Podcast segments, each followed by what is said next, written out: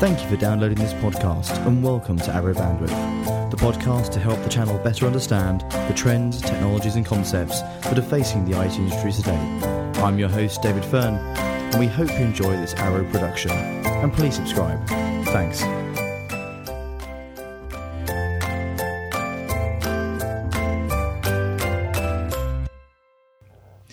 Hello, and welcome to another episode of Arrow Bandwidth. I am joined as per normal with my co host Richard. Hello, everyone. And once again, I have Paul Vaughan and Vince Payne in the room. Uh, thank you very much for coming again. Hi. Thank you. Much appreciated. Thank you for your enthusiasm there, Vince. so, this week's episode is all about the software defined workplace. Now, many of you may be looking at us or listening to us more appropriately and saying, the software defined workplace, what on earth is that? Well, I am pleased to say that we have an absolute expert on software defined workplace in our midst, Mr. Paul Vaughan, who recently, I will let him go into the detail, but passed his MBA specifically on.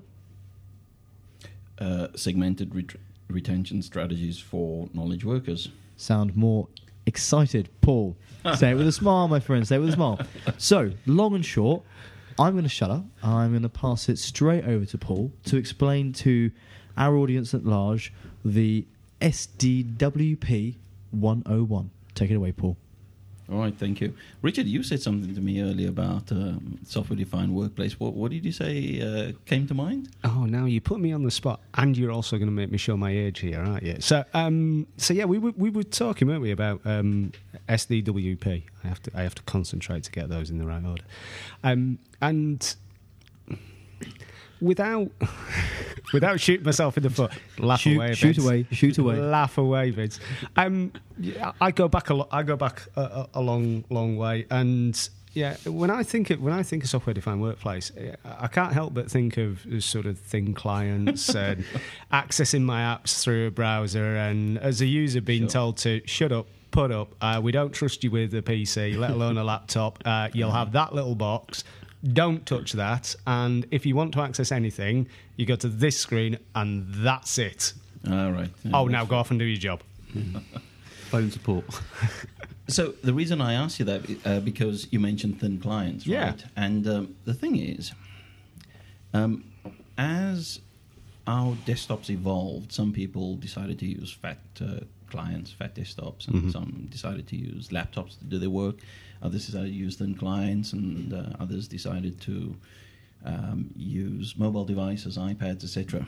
And um, I was um, proposing to folks that you know all of those things together is wrapped up in a in a sort of a, a practice that we generally term end user computing, right? Yeah. It's the end user, they compute, and they compute on a number of different devices. Mhm. And I'm saying to folks that if you think of it that way, and you want to think about how your business can evolve into a, a new world of being software defined, then having an end user computing conversation is not necessarily the, the the end game because end user computing is really about changing what the desktop looks like. Because lots of organizations still Yeah. have this notion that uh, to do work, you turn up at a desk, at a assigned desk, there's an assigned device, and you get on with your work, and there's a phone there, etc. So if you think of end user computing um, as a subset of desktop transformation, because you, Mhm. you fundamentally start to fiddle around with what the desktop looks like, because if you can work from home or you can work from a remote location, then you are starting to mess around with uh, what what the desktop looks like. Yeah. So any initiatives that um, take on a full um, comprehensive view of end user computing really needs to wrap themselves up in this desktop transformation way of looking at things. And if you push that further, you, you can say, well, desktop transformation is probably a subset of uh, a thing called workforce transformation because Mhm. if, for example, people can be productive, uh, not necessarily at a desk, but on a train, at the beach, for Pete's sake, you know, anywhere, Yeah. then you start to you start to delve into the realms of what work looks like. What does productivity looks like? So I had an interesting fact just this week that uh, I think the UK has one of the lowest productivity rates in its workforce. Then, if it wasn't Europe, it was the world. Um, you know, is this? I take it this is you know we start looking then at, at SDWP as as a solution for that low productivity. Yeah. Uh, uh, and if, for example, it's going to be around thinking about how the workforce has been transformed and, Mhm. and, and get to a place where you can measure productivity, etc., then you have to ask yourself as an IT organization or as a distributor of IT products, it's like, well, wait a minute. If we're going to talk about workforce transformation, even though initially we spoke about thin clients and end user computing, we moved all the way through desktop transformation to this point.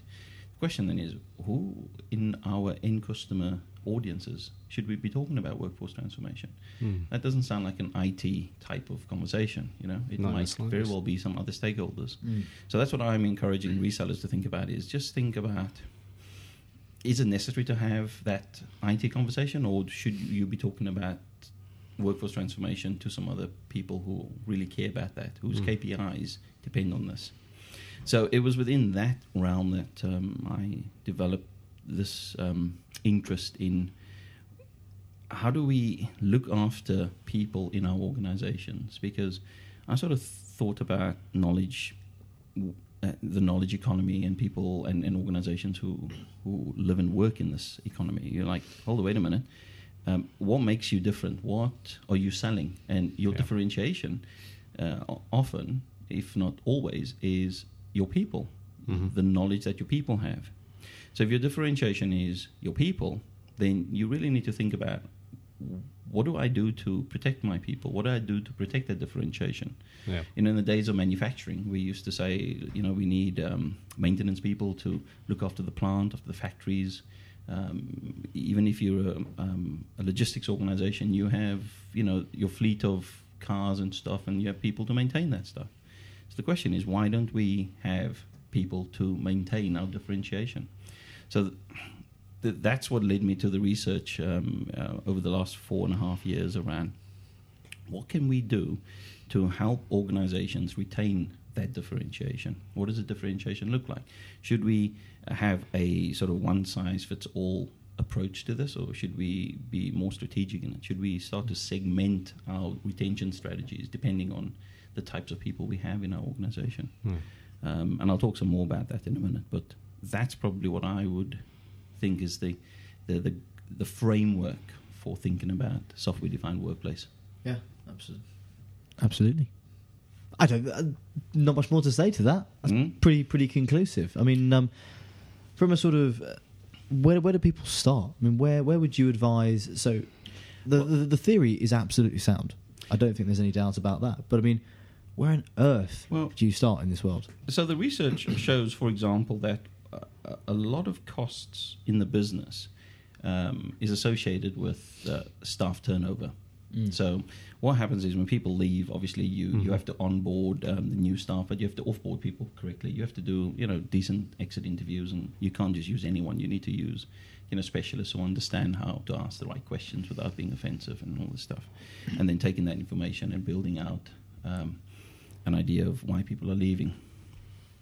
When I speak to HR directors, for example, I say to them, I say, look, you know, what does um, dysfunctional turnover cost you? Now, if you said that to an IT person, they'd frown probably because Hmm. not Yeah, because they, absolutely. they they're stupid. It's because they that's not part of their. It's not their- consideration. It's not a measure. That's right. Yeah. Whereas for uh, folks in the HR industry, they understand that um, actually um, there, there are two types of um, um, voluntary turnover. There's voluntary and involuntary. You know, where Hmm. people are going to leave. There's this functional bit, and then there's this, this dysfunctional turnover. Now, when I left um, Telecom New Zealand uh, in 2008. Um, even if they offered me double the money, I was still going to leave because I wanted to come to New Zealand, uh, sorry, to the UK and have an adventure, right? Um, so you can't really stop that type of functional turnover. It's the dysfunctional turnover that's a problem, where Mm. People who you want to keep, but they they're not really happy, they're grumpy, and they they leave. And if you can stop that dysfunctional turnover, then you end up scoring big time because anyone who's listening here, and if, you, if, if you're not in, in, in the HR sector, go and ask someone who you know who works there and ask them how much it costs to replace a knowledge worker. You know, there's the agency fees and then there's all the other training that goes with it. I mean, um, research shows that sometimes it can be as much as 100% of an FTE's cost. I mean, that's enormous amounts of money. Mm. Um, so it's important if, if we can say to folks, listen, what is your turnover look like? You know, 20, 30 percent. What happens if we could reduce that by ten percent? What, what is that? How many people is that? Because if you've got 500 people in your business and you're losing, you know, um, 50 people a year, that's 10 percent, right? If we Mm. can reduce that by just five percent, you know. No, this. I mean, this, is, this for me is it's a perfect example about how you take um, a conversation to the line of business in a client, Mm. and you know, I mean, listening engrossed by what Paul's got to say, and at no point has he spoken about technology. And it, it's very similar. I, I'm kind of sat here drawing analogies with you know a, a meeting I was in not too long ago with with a partner, and we were providing a product update on some of the ana- some analytics tools, uh, and, and we did that. And bearing in mind the partner, the client we were with, their space was HR. After the product update, they did not talk about feature functionality of the product and how they were going to take that feature functionality Mm. to the HR teams. They were talking about business outcomes. They were talking about, you know, increasing retention in staff, being able to show that level of staff churn. Mm. Not we can deliver you this analytics tool as a service because Mm. it's great for Mm. X, Y, and Z, and doesn't the dashboard look funky and it can show you X, Y, and Z? No, Mm. it's about the business outcome. Absolutely. So uh, Vince has managed lots of people in in the, in the past, and he'll tell you, um, you know, every time he has these um, performance appraisal meetings, often, you know, you go through the through the the, the, um, the, the process of it, and at the end of the, um, that process, you say something like, "Hey, listen, um, Paul, it was really good. Um, you're doing a good job, but um, there's there's no money. Um, you know, I can't give you a pay increase." And that normally leads Paul to go to his desk really grumpy, thinking, "Oh, wait a minute." That's effectively a pay decrease because what's happened is all these costs have gone up in the meantime. Mm. Petrol's gone up, this has gone up, uh, my mortgage has gone up, um, the school trips uh, for the kids have gone up, and uh, I've still got the same amount of money. So my disposable income is less, which means I just got a pay decrease. Okay, now with a LinkedIn profile, maybe I should be updating it. You know, Yeah. that's what what happens.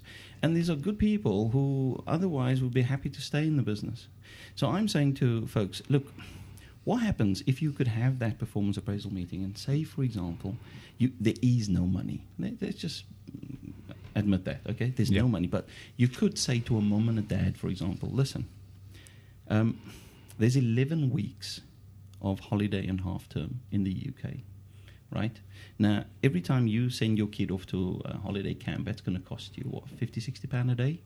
And uh, that's if you send them from 9 to 5, but most people can't do that, so they have to Yeah. send them from 7 a.m. to 6, 6.30 p.m., and that costs even more. So we're talking about 300 upwards uh, per, per child. And that's a lot of money after tax, right? Yep. So if you're having this meeting and you said to a mom or a dad, listen, I can't give you more money, but you know some of those half terms that you you know send your kids off to holiday camp. How about if you could work from home? How about if we, we restructure your workload in such a way that you could do some of the work that you would have done in the office? Yeah. And yeah, okay, you, you should have meetings, but maybe we can reconstitute this week for you to, to work from home. And yeah, okay, you might have to start at 6 a.m. and do some work be, before the kids wake up, have an extended breakfast, settle them down, then work through the mid morning and maybe have an extended lunch and et cetera, et cetera. And Yep. hey, you may even have to work till 8 p.m. potentially. I mean, overall in that day, the, the work day might stretch from 6 a.m. to 8 p.m., but you, you're still doing the same hours. amount of hours. Yeah. But you end up spending time. I don't really care if you spend two hours in the park with the kids just to get out. When you come back, they settle down and you crack on with your work. If I could give you that, would that be something that might be appealing to you? Yeah. No, I mean, come on, really? That's not bad, right? and of course, if you think about three hundred pound a week, if you've got two kids, that's six hundred pound a week. Mm. So you've got like five weeks, that's three thousand pounds, and of course that's before tax. So if you think about it, by the time you extrapolate that into what uh, what you have to earn to get the three thousand in your hand, it is effectively a pay increase. Yep. Now, that's all well and good, but then they say to me, but they'll be at home. How can they work when their desktop is sat there in, in the office in, in the city? Yeah. And it's at that point that I say, well, you need to think about defining your, your workspace in software because if it's in software, then you can put it anywhere. In fact, Yep. not only do they have to work from home, they could work from Mallorca for Pete's sake. You know, I mean, how about that? And that normally freaks people out. It's like, oh, wait a minute. Um, uh, and I'm like, why, why, why are you making those sounds? and you know what they say? They'll say things like, well, I'm not sure they're going to be doing their work. And I'm like, yeah, okay, yeah. So that's got to do with a whole bunch of trust issues and culture and all sorts of things. And one of the things that I appreciate at Arrow is look, my manager, Dan Waters, lives and works in Harrogate, and I live and work in London. Uh, one day my wife said to me, listen, um, I want to go to Paris. We've been to Saint Omer in France, we've been to Calais, we've been to a few other places, but I've never been to Paris. I'm like, sure, okay, let's go. I made one phone call, and that phone call was to Jacques Cassant, the uh, the manager of the Arrow office in, in France and said, "Listen, can I come in there? Is there like um, sort of workspace that I can just use?" And he's like, "Yeah, sure. There's heaps of space." So we just went, and I didn't tell Dan because I paid for the trip and I was there in time for, for, for the start of the day and I worked there because I had access to all the things I needed access to and it was all secure and I was able to communicate with folks and speak to them, etc. Now, Dan only found out about that trip months after because I spoke about it in the presentation. But that just shows the power of it. Now, here's the thing, right? That enabled me to make my wife happy. The kids had a great time, and I, after like six thirty, because that's really interesting. The French work till six thirty. I'm at five five thirty. I'm thinking, all right, come on, when, when's someone going to get up? But no one got up. They all stayed till six thirty. But the point is, from about seven o'clock, because I had to take the tube back to the, the city centre. Yeah. From seven till twelve, I was a tourist. It was amazing. That's mm. cool. right? So those are the types of things. If you can software define your world, then and make it so that a your, the culture of the organization, people trust you to do what you have to do, right? I couldn't do that if Dan thought, well, hold it, if he if I can't see him, then he's not doing his work. Well, Dan doesn't work that way, you know. And lots of um, people in our organization work that way. They say, well, wait a minute, here's an outcome that you have to achieve. Just get on with it and do it, and I'll see the the fruits of your labor. Yeah. So there's there's a cultural change that needs to take place because if you have this culture of presenteeism where people have to be seen to be working, I mean that's dangerous, right? I mean if you know that everyone has uh, an iPhone and an iPad and we all have unlimited data, I mean you can go on Facebook on your phone and no one will know, even if you block i uh, you know Facebook on, Yeah. on on your corporate network. So you have to think really carefully and uh, in a more mature way about what does work look like, what does productivity look like, and how can I build that into my organization? Because I tell you what, if you can get that right, anything is possible. Yeah. I mean, I work um, later on this year. I'm going to Milan, and again, I'm taking a really early flight. I'll be in Milan from nine o'clock on a Thursday, and I'm going to work in a coffee shop somewhere. And uh, because I'm on three mobile, I get to use my mobile everywhere I need to be, so there'll be no issue. But I'm taking the Friday off, so first thing on Friday morning, I'm going to head off to Venice, and we're going to have some great times and have a long weekend, effectively. Fantastic. Now, it's only possible because my workspace has been defined in software, so I can I can access it from wherever I am. There- There's no issue, and it's totally secure, etc. Yeah, I think there's one of those things, isn't it? It's like if I go back when I first started in distribution, um, I worked, I worked for somebody I won't name, but we all know in this room, and and he expected his staff to be in the office, sat at their desk, ready to pick the phone up to make outgoing calls at 9 a.m. Not walking in the office at 9 a.m., ready to go for nine, and you would take lunch between 12 Mm, and yeah. 2 and you would work through till 5.30 and yeah right i've gone from being an internal to being an external and it's one of those things i take it for granted that level of trust that you talk about Mhm. that that cultural sort of um, environment that we have here at arrow it's very much yeah, i completely agree with you now I, I- I have my phone, I have a tablet, I have a laptop, and I will work. I will, you know, I am. I'm, I know what my goals are and my aims are. I know what is expected of me, and, and I will deliver on them. Mhm. Yeah. Um, I think, you know, sometimes you've got that almost that that counter, which is some people knowing right now you switch off. Now you know it's you started at seven, it's gone midnight. Actually, you know what? Stop. Mm. yeah, yeah, you're going to have to. Have It's a nice problem to have for a business, Yeah. but you know, it's, it's checks and measures. But mm. you know, I think it's. I think the point I'm trying to make is, you know, we we work in that world, and you almost you get to a point where you take it for granted that every other organisation is where we are now, rather than what I described from 15 years ago. Well, this is the interesting thing. In, in the research I, I did, uh, I um, um, surveyed um, IT professionals across the United Kingdom and Ireland, and uh, I discovered that uh, there were all, um, people's responses were like, "Well, actually, no, our organisation doesn't feel that way. Um, we're considered." To be working when we are in the office. If we are out of the office, then we're either on lunch or we're on sick leave or on annual leave. You know, um, so there are lots of organisations who still feel that way, and um, it's important that they start to think very carefully about how they start to retain staff and how to how they think about um, um, even acquiring staff. Because one of the um, you know when you do these cross tabulations using um, um, the analytics tools, uh, you know, I asked, for example, what was the impact of uh, flexibility on job satisfaction, and um, you know, 96% of people said, you know, that's really important to me if I don't have flexibility.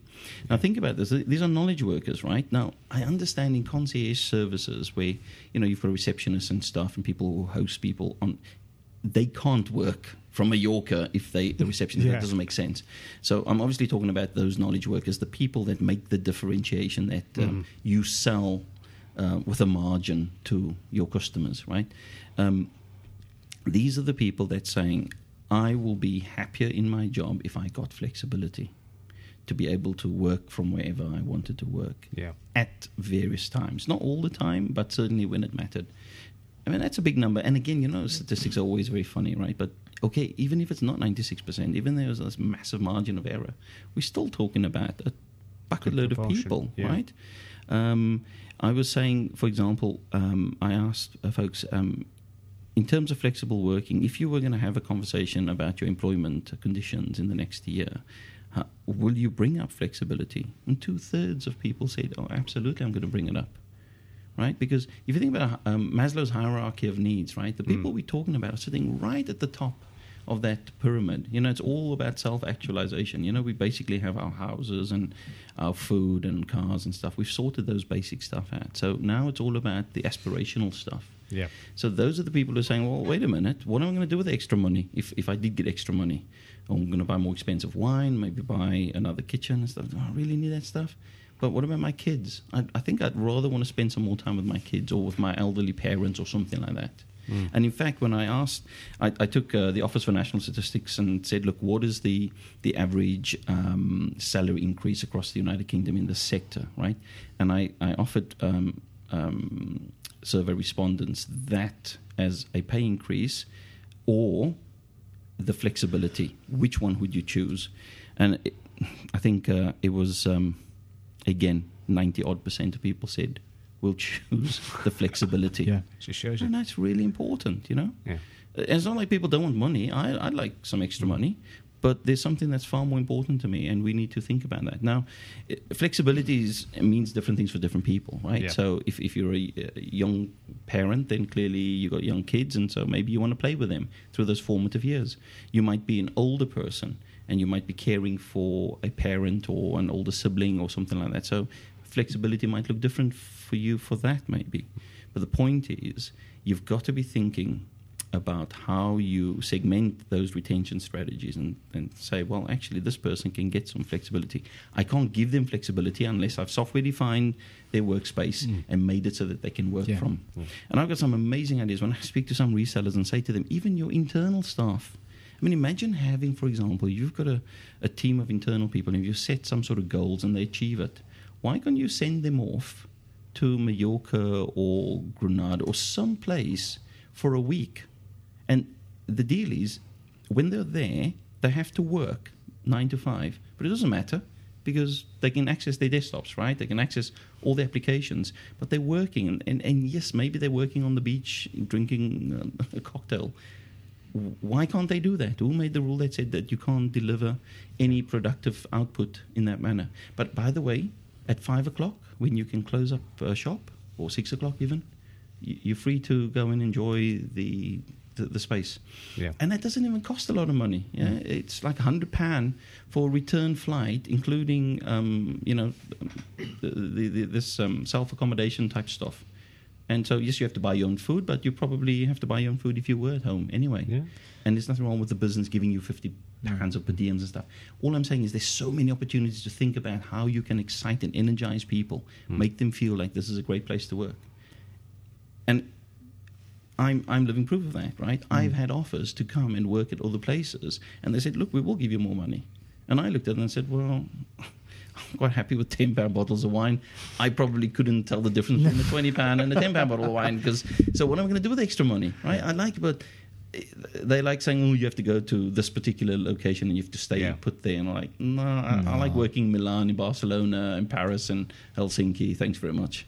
So, do you think that there's an issue? Because I, I completely appreciate what you're saying. I think it's 100% true, 100% exactly where we need to be. But do you think there's a certain um, level of or misconception in in the channel and or in the market generally around the availability and the actual reality of these technologies to deliver this software-defined workplace? Do you think that? So one of the things, one of the counter arguments I'd give you, playing devil's Mhm. advocate, is that a lot of people actually probably don't understand and, and believe these technologies can offer them the flexibility that you're describing. How how are we dealing with that? You know what? Um, it's just a question of being informed, to be Mm. quite blunt. Um, I had a teacher in my uh, lounge uh, about a year and a half ago, and um, she was talking about how terrible it is to to work with the systems because one of the things they have to do, um, well, one of the things they can't, well, one of the things they have to do is update their school information management systems Yeah. okay, with all sorts of details. Now, they're not allowed to put that um, information management system application on their laptops because the, the borough doesn't want the private data to leave, and it's just causing all sorts of issues with potential fines and stuff. So they say, look, that application is available in the workroom, in the, in the staff room, and that's where you do it. And that's the only place you do it. Now, that's all well and good, but then of course they close the school at four thirty because they don't want people, uh, you know, alone in the school after hours. The the grounds uh, folk have to close up and, and, and you know lock up the school, so they don't have a chance to finish all their work. And then there's enough stress about trying to do it right, and they can't do it right, and all those stresses that come with that. And I said, you know what, if you software defined that desktop and you chucked it into a data center and you used um, things like PCoIP, or ICA, or some sort of protocol that's nice and secure, and you can simply connect to that desktop, you could walk out of the school at 3.30, 4 o'clock and go and do something for yourself. Go to the bank. Go go and visit a friend, for example. Go to the hospital. Just do something that, that's important to you and even go to a show. And you might come home at eight o'clock, but all you have to do is reconnect to that desktop and continue working. Yeah. You no data's on, on that device at home. Finish off your work. Hit the print button if you need to. It'll come out of the printer in the school, and that'll be done. But And- sort of playing devil's advocate on, on that exact point yeah, is the reason that they've isolated the, the application in that way because they don't they're worried about the security of it and actually presenting it as a virtual desktop would absolutely get around the flexibility issues but how do they how do you convince people around the security issues and the, and the more sort of It's ve- practical issues around it's very easy. I say to folks, listen. The thing that matters the most to normal people like you and I, who who earn a salary, and you know we care about our money and where the money goes and, and sits in a bank account, right? Every one of us makes a connection to the bank, and the bank is happy for you to come straight into their data center and fiddle with your balance and move money and stuff. And they don't want to control your desktop, and they don't want to do it because they know they can make that secure connection. It is rock solid. The point is, if we can do that with the thing that matters the most to us, our banking, the chances are that those same technologies are available for yeah making remote connections to desktops. I think there's a misnomer, isn't there? It's like, yeah, d- data information applications aren't, aren't secure on the cloud. Well, you know, I, I will argue that till I'm blue in the face. oh If- absolutely unless Absolutely. you have a PC that, that's airlocked, not connected to the internet, and I refuse to believe that There you know isn't any of those in the world. whatever. yeah, there's probably one or two places dotted around the world where that's the case, but yeah, wherever your data is, if there is a connection at some point, somebody will want to try and get in. But of and if you can secure that, then does it matter? If what- if the application's accessed in a staff room, But one of the things I would Or on a say is I can hear our listeners screaming at their radio right now that you've just basically said, said about a bank who have, let's all be honest, an infinite amount of money to throw at security. And an mm. infinite number of people mm. to be able to maintain that security. They have a lot of money, not infinite, man, but Yeah, yeah, near, near infinite then. But how do you do? the? You know, I suppose Those my- same my- technologies. No, no. But my argument would be, hmm. where do you? How can you create a business case to prove ROI around? Okay, it's going to cost you more money than it is to have those desktops in the staff room. But how do you prove an intangible ROI like flexibility against the Well- cost of implementing a solution securely? Well, let me put it this way, right? When I explained to this teacher what was possible for her, you know what her response was? Oh my goodness. Oh, can I buy that? That's what she said to me. She didn't say, uh, oh, okay, what does that cost? She said, can I buy that? Mm. And then I, um, I, think the list price for this whole suite of end-user compute products was 250 US dollars, right? The list price. And of course, resellers listening to this probably think, wow, we can never sell at list. I told her it cost 250 pounds. And she says, oh, okay, I'll, I think I can buy that. Can I buy that, please? I'm like, well, you can't because uh, you have to buy it. uh, The school has to buy. Well, can you come and talk to the head teacher and, and sell? And I'm like, no, no, no, I'm a disty, and you need to speak to reseller. And it was a bit messy. But the point is, a teacher recognized the value instantly. Yeah. She was happy to pay her own 250 pounds because she was like, oh, wait a minute. So, so that means I could leave school on the Friday of half term, Yeah. Go to Mallorca, hmm. faff around on the Saturday and the Sunday, and then maybe after lunch I can come into the hotel and I can make a remote connection, finish off all my marking that I had to do, all the marks, and then continue my. Oh, that would be amazing if I could do that. So the fact of the matter is that teachers can see this benefit and they are happy to go down that path. Hmm. Um, so, eh, the, and then of course, you know what happens, right? This particular teacher, she left. Mm. And the reason why she left was because she's like, oh my goodness, this is driving me nuts. I'm stressed out. I may as well Yeah. just go to Thailand and have some fun there. But of course, what's happened now is that school has had to go and employ a new teacher. And of course, they employed a newly qualified teacher. These teachers are called NQTs. Now, NQTs can't teach for 100% of the, um, of the, the time, only 80%. So now you need to find someone else for the other 20% right? I mean, if, te- if you know any teachers listening here, go and ask them about that. So now you have kids in a classroom where there's a teacher and then another teacher. So now you have parents coming in saying, oh, hey, what's going on here? Why is my kid getting two teachers? Oh, and why is this like an inexperienced teacher? Uh, oh, I want um, that, that Yeah. teacher who's been voted the best teacher in the, in the, in the borough. Well, you can't. Uh, so now the head teacher's faced with all this drama of the parents giving them a hard time, all because someone decided, is this really worth it? But imagine giving them that flexibility. Imagine making it so that, hey, you could potentially work from, Yeah. you know, wherever the Canaries. Would that Yeah. be interesting for you? Yeah, the technology Yeah. is there. You know. Yeah. Awesome. And I'm doing it. So, and uh, Yeah. f- folks uh, who work with me who do that right now. And again, we deliver. We can see that our customers love the fact that we can do the work that we do and still deliver all those outcomes that they require of us. Yeah. And I suppose one more, I'm never pressed for time now, but one one more example of that is very much like what we have in, in Arrow. We have, what, five, six offices dotted around the UK and Ireland? hmm You know, we're all working collaboratively. We're all working at any one location at any one time. I was in Nottingham yesterday. I intend to be in Harrogate next week. I intend to be here, there, and everywhere. That fundamentally, that software defined working environment that we have enables me to do that. And I think the working from different countries, you know, fantastic. The being able to take your work home with you, fantastic. But just to purely at the very, very basic level, enable that ability for organisations to to be very disparate in where and, and almost be where the client needs them to Mm. be, rather than where their organisation or their data centre is, is, is incredibly valuable. Yeah, so many use cases. I think that's Yeah. that's the thing. You know, every business is different. Give someone flexibility. People, as Paul said at the beginning, you know, we don't go to an office and sit at the same desk these days. Well, very No. few of us do anyway. No, absolutely. So, last thoughts. So, Yeah, I, Vaughan. I, I think if folks listen to this and they, if they haven't thrown anything at their their computer screen, sure they won't. give us a call. You know, let us, go- you know, let us help you present this type of message to the stakeholders that care about this stuff. I mean, I know if you're a parent, I know that you care about this because I care about it. Mm. I'd love to be. In fact, just one one thing, right? In the summer, I would perhaps work at home on a Friday. I'd wake up really early, get all my work done as you know as well as I can, um, and then three o'clock I'd meet the kids. Now, I've I've got a dinky little um, MacBook that I take with me, and so it's it's, it's sat with me. Other But laptops do exist. yeah, but um, you know we play in the park. And then we use Just Eat again, software-defined uh, ordering, and we get some pizzas delivered to the, the Other food ordering places do exist. Oh, mate. And we have great fun. And, you know, by the time I get home at nine o'clock, I've had six hours of Yeah. play with the kids. And Yeah. you see some other sods walking home from the station thinking, oh, my God, oh, the weekend, oh, let's play with the kids. And I've had some great time. Now, that makes, and I'm totally available for my, fa- uh, for, for, obviously for my family, but also for my customers, right? And I've done everything that I needed to do. I've, I've done the hours and more.